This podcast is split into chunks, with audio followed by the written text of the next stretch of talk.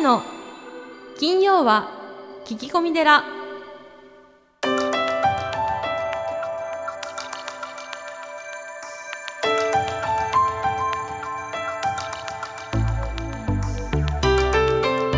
ようこそ架空のテラスタジオにお送りする長谷の金曜は聞き込み寺ナビゲーターの南雲もぐなです。群馬県太田市は随願寺住職であられる長谷さん今月もよろしくお願いします。はい、よろしくお願いします。ポッドキャストネーム布施さんです。私の、えー出生地は群馬県桐生市。高校生まで千葉県東金市在住でした。えー仏門の道は茨の道だと思いますが長谷川住職様の下で得得させていただきたいと思いメールさせていただきました。ということでですね、はい。来てますね。このようなメールが多いそうですね最近多いですね。えー仏門の道を得得したいとういう方が、長谷さんこう門を叩くというか。うん。あのー僕のお寺の随願寺は、はい。えー、と修行道場ではないので、はい。まあ、そういったお寺にしたいとは思ってるんですが、じゃあどう答えられるんですか、えーとまあ、曹洞宗に属してますので、はい。例えば永平寺とか宗寺とか、うん。えー、と日本中にですね、30近い修行道場があるんですね。はい、そういったところうん。を出家、まあ、お坊さんの得度ですね、はい、えーをして、えーご紹介することは、えーできます。あなるほど、はい、もちろんそのお坊さんの修行ですからお金はかかりません。あのうん道具一式、ええー、大体10万円ぐらいですけども、はい。まあ、それが用意できれば、あ。まあ、あの修行はできますね。うん、でもお坊さんの道がですね、ええ。茨の道かどうかはわからないですね。あー。そうですよね、うん。それは茨の道と思う人もいればそうとは思わない人もいるかもしれないということですもんね、うん、うん。僕はあのーどどんな道駒澤大学時代から、はまあ、東京の芝のお寺に小僧として入って、え修行をさせていただいてえうん。いたので、はうーどうんまあ、このこの時はですね、は結構あのお大学生だと合コンとか、い、はい。まあ、華やかなええ。楽しい時代じゃないですか。まあそうですよね、え確かにね、ええ。僕はあの、ね。合コンはしたことがないんですよ。あそうですか、はい、それよりももうええ。3日に1回ぐらいお葬式をして、えで大きなお寺の本堂を一人で掃除したり、ええ。草むしりしたりすごく立派な大学生ですね。いやいやもうそれしかやることがなかったんで。いやだけどそういう思い駆られないんですか？なんかあこう女の子で遊びたいみたいな。いやもちろん駆られますけど でもあのーそういうご縁だったので、あーじゃあそういうふうにしてうん。過ごされたんですね学生時う代、んうん。すごい。あのー本当にね、僕は出来の悪い小僧だったんですよ。そうなんですか、はい、あのーお釜があるじゃないですか、はい。まあ、電子ジャええ。ーでその電子ジャーでご飯炊くんだけど、はい。そこにこうご飯が食べ終わった後洗剤入れて洗ってたんですよ。ああなるほど、そしたらあの怒られましたって言って、はい。ゴツンって後ろから あの怒られて、でそれ出来が悪いっていうかわかんないですよでね意味が分かんないでしょ？そうですね。洗剤入れてあのお釜を洗ったことを怒られた。それなぜかっていうと、そのそこにご飯粒がついてるじゃないですかかすかああなるほど。にでそのそのお寺には庭に池があって、はい。鯉が泳いでる。はい。でその洗剤を使わなければ、はい。そのご飯粒をねはい。あの水で洗って、はい。池に流して投げ投げれば鯉鯉が食べるじゃないかなるほど。初めて言われたの人生で初めて。そんなことわかんないですよね。うん、であの朝窓を開けるんですけど、はい。窓がたくさんあって、はい。その天気の湿度と、はいあの日光の差し具合によって、は窓の開けるセンチが違うのい そんな難しいわ。ですごいでしょ？そこまでこう問われるわけですね。そう。でそれがね、住職さんのお気に召さないと、はい。また殴られるの、殴られるんですか？ゴツンって。まあ、あの愛情なんですけどね、うんうん、でもあのそういうなんか気遣いっていうかな。よく言われたのはねわけですはい。建物も生きてるんだって言われてまたなんすか建物生きてるってどういうことですか？本堂とか書院ね、うん。木造なんですよ。ああそでそこは呼吸をしてるんだと。はいはい。だからその木のはい。その呼吸を感じろとかね。それ意味わかんなかったですよ、全然なんかわこんな感覚さえなかったですから。うん、でも僕も今はい。住職をしてはい。本堂の掃除なんかしてると、ああ生きてるなっていう気が呼だけどやっぱ吸させてあげないといけないなっていう気はするんですね。だけ。どその考え方は素晴らしいですね。だからね例えば電車の中に乗ってたとしてもその作り手の魂とかいろんなものになんかそういう呼吸というかそれは木じゃなくてもいろんなところになんかこう普段当たり前に使っているものに対して感謝できたりとかそうそうそうそう。いう気持ちが育まれそうですよね。そう。で僕はね本当にこう若い1819うん二十歳みたいな、うん。若い時にうん。こういう経験をさせてもらってね本当に良かったなって思うんですよね。その相手の気持ち相手が今何を望んでいてはい。何を欲してるのかっていうのがですねこう瞬時に分かったり気がつかないとですね僕は本当にあのよく怒られたし あのぼーっとしたんであのデクドンボーの春度ってよく言われたんですよね。なんか今からと分かんないですけどね。だけどそういう時代を経て今があるわけですから、そうそうそうそう。まあまあ確かにこの時は確かにもう茨以上の道だったかもしれないですね。あのー毎毎日イライラしてましたけどね。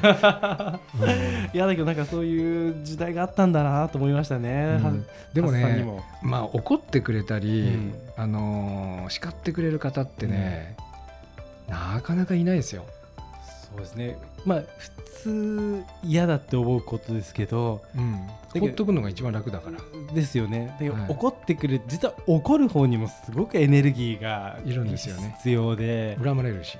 だから怒る方が実は大変なんですよ。大変なんですよね。うん、僕はね今になってうん。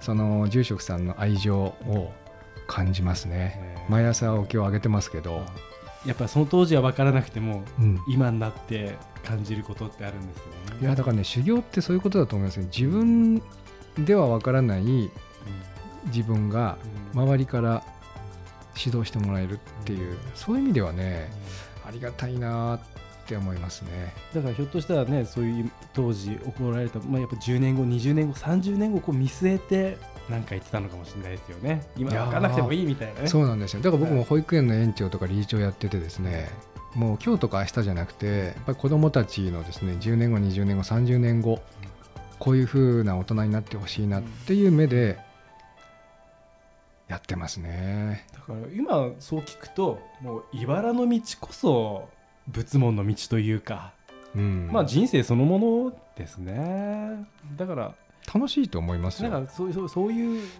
なんか揉まれてこそってことですよね。そうそうそう。あのー M なのかな僕ね。うんそうかもしれないですね。あの F にはなるね。M にはなりますね、そういうオチですか。うん。あのーでね本当に M 本当に本当に死にたいような辛いことははい。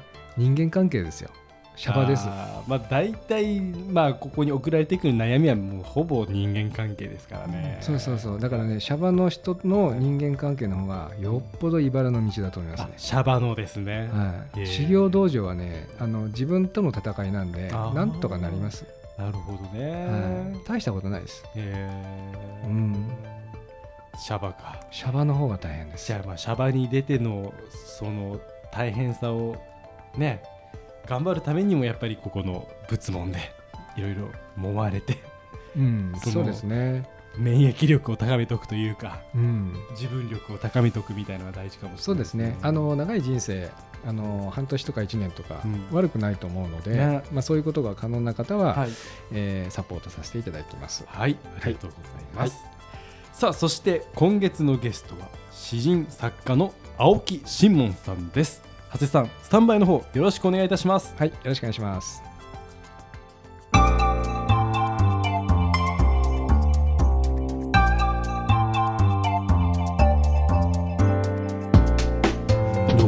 たくさん3000体ありましたからね。3000体ですか、大体計算すると。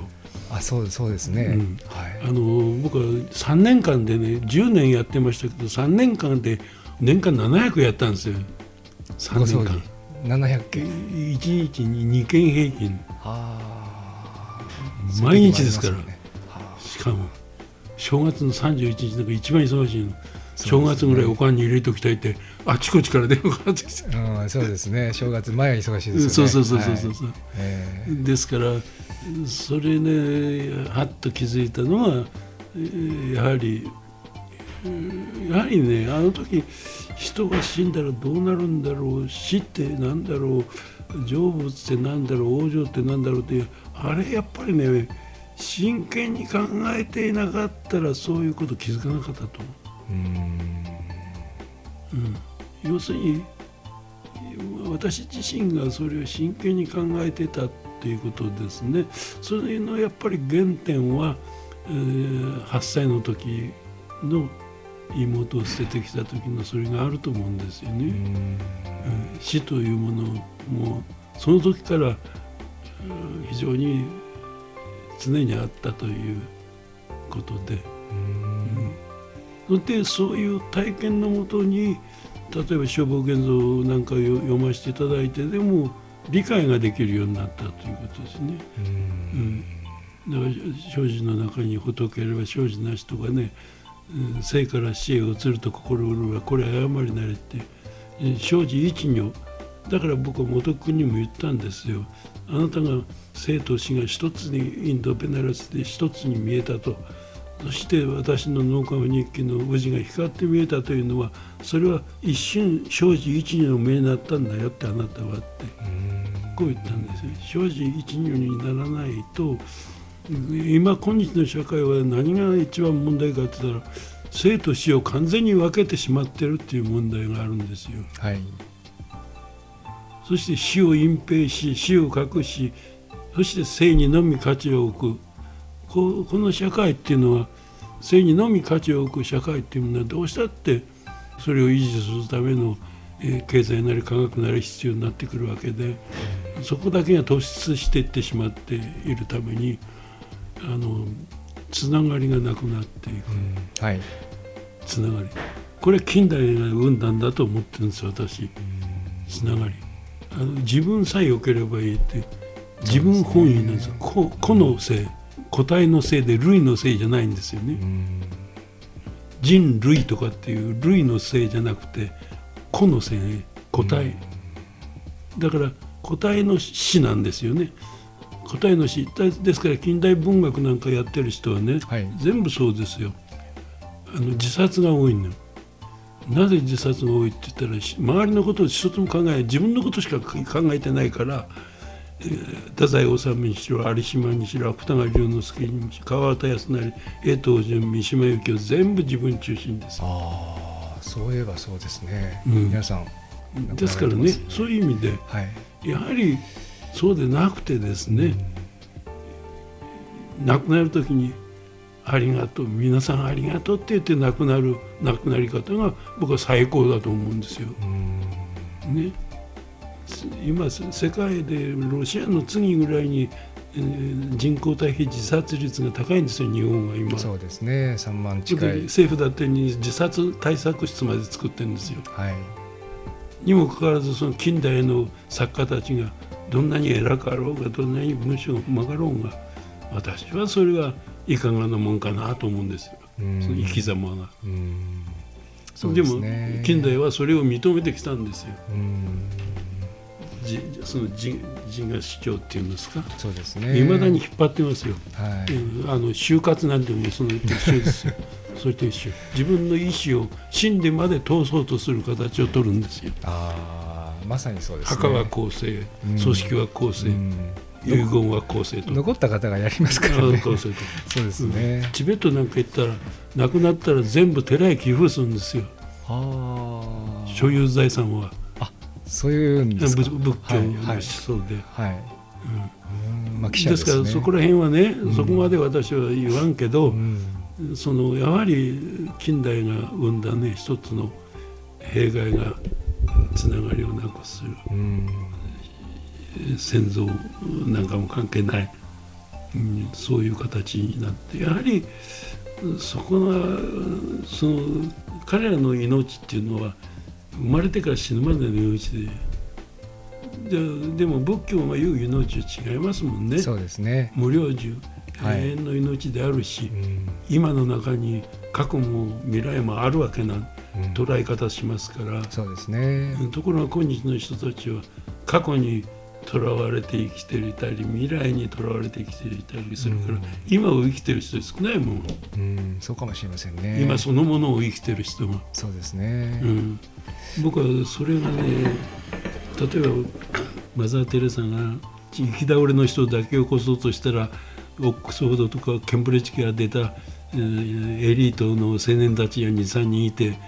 13億もいる国で1人や2人生き倒れになったのだけ起こしてな何をやってんのと何の意味があるかとうん。あの言ったそうですよ。あその時マザーははい。いやあなた方はそうしゃあなた方は頭で考えてるけど私は今目の前で倒れた人がいたからその方だけを起こしてあげただけですって言った。これはすごい言葉だと思いますよ。だからやっぱり目の前にあるものを閣下却下相互って書いてあった入り口に、はい却下証拠ですねあるいは一遇を照らすなん。かっていうのも結局は目の前にあるものをえーいかに全身全能でやっていくかということが大事だと思うん。ですよ。そうですね、うん。それしかないと思うん。ですねそれしかないと思うん。ですはよ。いはいそうでしょう。えーそれをね、なん。か情報ばっかり、こうスマートフォンで得てね、まあ、便利は便利なんですけどね。便利は便利だけど、はい。い、やあのあれですよ、なんかね、自分の目の前にあるものというものを無視して、周りから聞いた話ばっかりが重視されていくような、うん。そんな感じの生き方をしてんじゃないですかね。そうですね。あのこの前電車に乗ったらその女子高生3人がね、えー仲良くすごい近距離にいるんですけどスマホで、えーあれは何ですかね。あの会話しててですね。喋ればいいのにって思ったんですけど。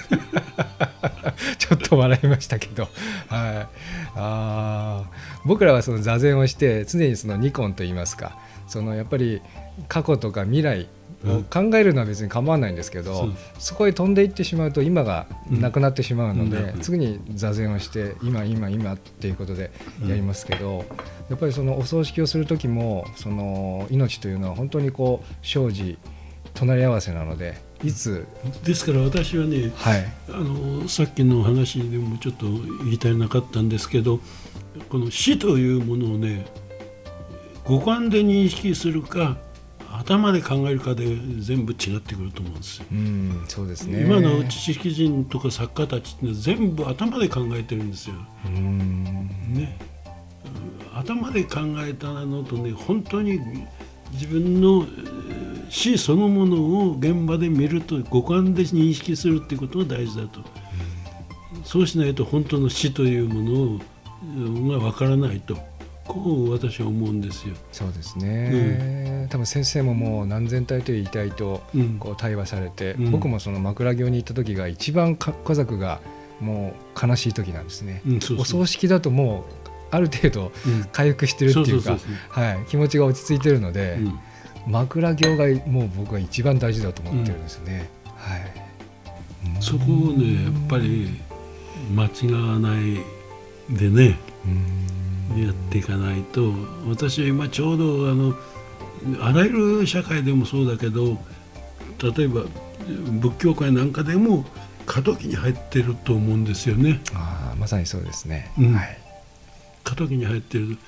そういう過渡期に入っている時に大事なのは何が真実かという形のものをきちっと押さえていかないとうん。間違っていく可能性もあるような気がするんですね。そうですね。今日先生のお話を聞かせていただいて、うん。なんかこう光が見えたというか、うん。ああやっぱりここなんだなっていうのがうん。分かりました、うん。はい。だからそそそれを持ってりゃどんな事態になったって乗り越えていけるけれども、だからですから今で東京なんかでもはひどいのは家族層直層がほとんどになって 4, 4割4近くなってき,、い4割って聞いてますね。なってきてるんですよ。はいはい。うんこれはねあの例えばね戦後のね知識人っていうか近代知識人たちの影響が大きいんですよ。うん。あの家族層直層は。なぜかっつったらねえー例えばえー一般の人っていうのはすぐ見習うんですよね。そういう偉い人とかそうやったえー例えば美智子さんが十人一重来たって言ったら十人一重ブームっていうのが生まれるんで。はい。あるいは松田聖子が教会ハワイの教会でドレス着て教会の前に立ったのが毎日のように報道されると日本中がドレスのブームができてドレスは神殿で合わないということでホテルや結婚式場を全部教会作ったんですよ。そうですね。本当は関係ないんですよ、はい、クリスチャンでもないのにですね。クリスチャンでもないんだから。ねそうでしょ、はい。作ったんですよ、はい。そういうふうに流れができるんで、うん。ところが戦後うマルクス主義やあるいはう実存哲学なんかで学んだ知識人たちうんそれらが中心になって知の巨匠とかなんとかっていうような形が朝日だなんだかでみんなこうおよいしょよいしょしてきた、そういう人たちがちょうどね今亡くなる時期になってるのよ。この10年前から。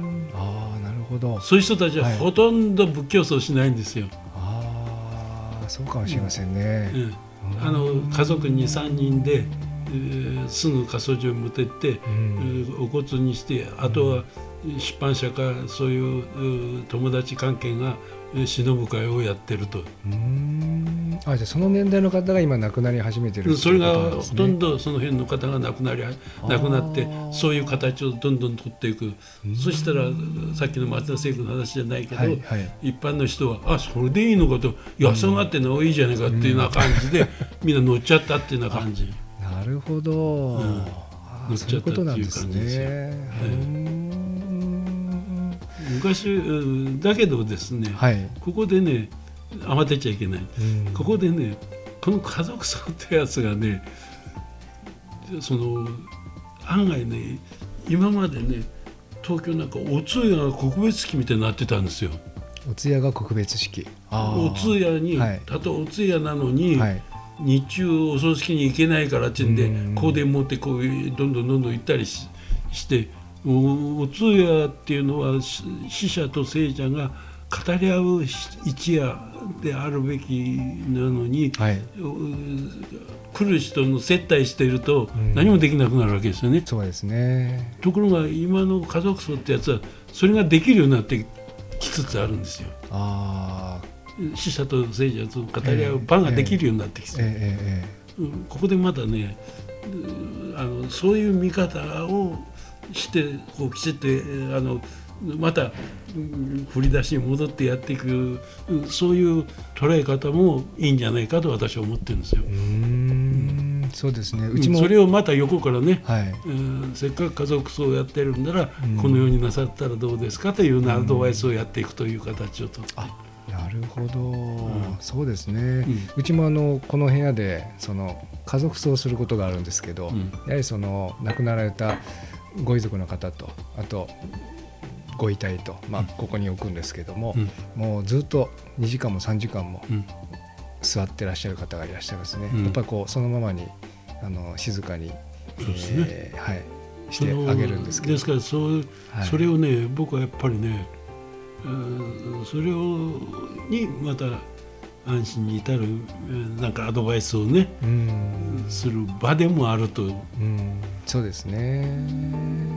思うんですようね。ん。だから長谷川さんなんかそういうのを臨機応変にいろんな形でお墓でもやっておられるから私はそれがいいなと思って見てんの。まあ試行錯誤してますけど もう100人亡くなると100人100用なのでうん。その方に合ったものがどれが一番いいかっていうのをうん。考えながらですね、させていただいてますけどもだからその写真をいただいてきて、まあ、その方に合った人生をあ音楽を合わせてですね、えーうん、いろいろ仏教の教えをその中に散りばめたりして、えーその時にお焼香をしていただいたりあの絵が好きなかった方はその絵を全部葬儀場に並べてですね、お寺に並べてその方を偲ぶようなお葬式をしたこともありますし、うん。まあいろいろですね。はい。だからそういう人によってみんな違うからね。みんな違うんですね、うん。人生みんな、うん。違うので。人生みんな違うからね。はい。ただ私たちはその戒名を授けてお葬式をして仏様になっていただくっていうことですね、うん。もうこれだけは変えられないので、うん。もうとにかく何が何でも仏様にするんだっていうことで、あの思いでさせていただいてますけども、うん。はい。ずずずずいがんじ随願寺にまつわる最新情報をずずずっとクローズアップしてまいります行事のご案内講演会コンサート情報エトセトラさあハッサン今週は何でしょうか？NPO 法人随行会ご利用ください。えー改めて随行会とはどんなところでしょうか？はい、えー青年貢献とかですね。あと孤独死の方のおご葬儀、えー生活保護の方のお葬儀のお手伝い。さまざまなことをさせていただいております。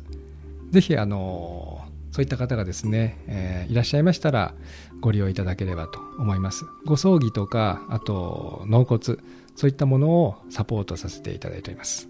利用したい方はどちらをチェックすればよろしいですか？あ、えー NPO 法人随行会、えー、随願寺の随に光ですね、えーこちらで検索していただいて、えーホームページがございますので、えー連絡ください。はい。以上ズズズ随願寺でした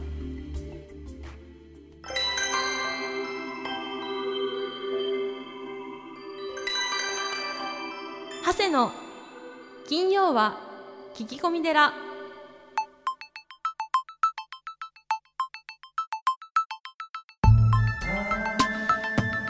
長谷の金曜は聞き込み寺いかがでしたか？この番組ではリスナーの皆様からお悩み相談メールを募集しています。メッセージは随願寺のホームページからお悩み相談メニューをクリックしてください。お便りを採用された方には長谷の著書お坊さんが教える悟り入門をもれなくプレゼントまた講演会法話会のご依頼もこちらから www. 随願寺 .com www. 随願寺 .com これまでの講演会ライブの模様もホームページから有料でダウンロードできますのでぜひチェックしてみてくださいねそれではまた次回も。未知なるテラスタジオでお会いしましょう。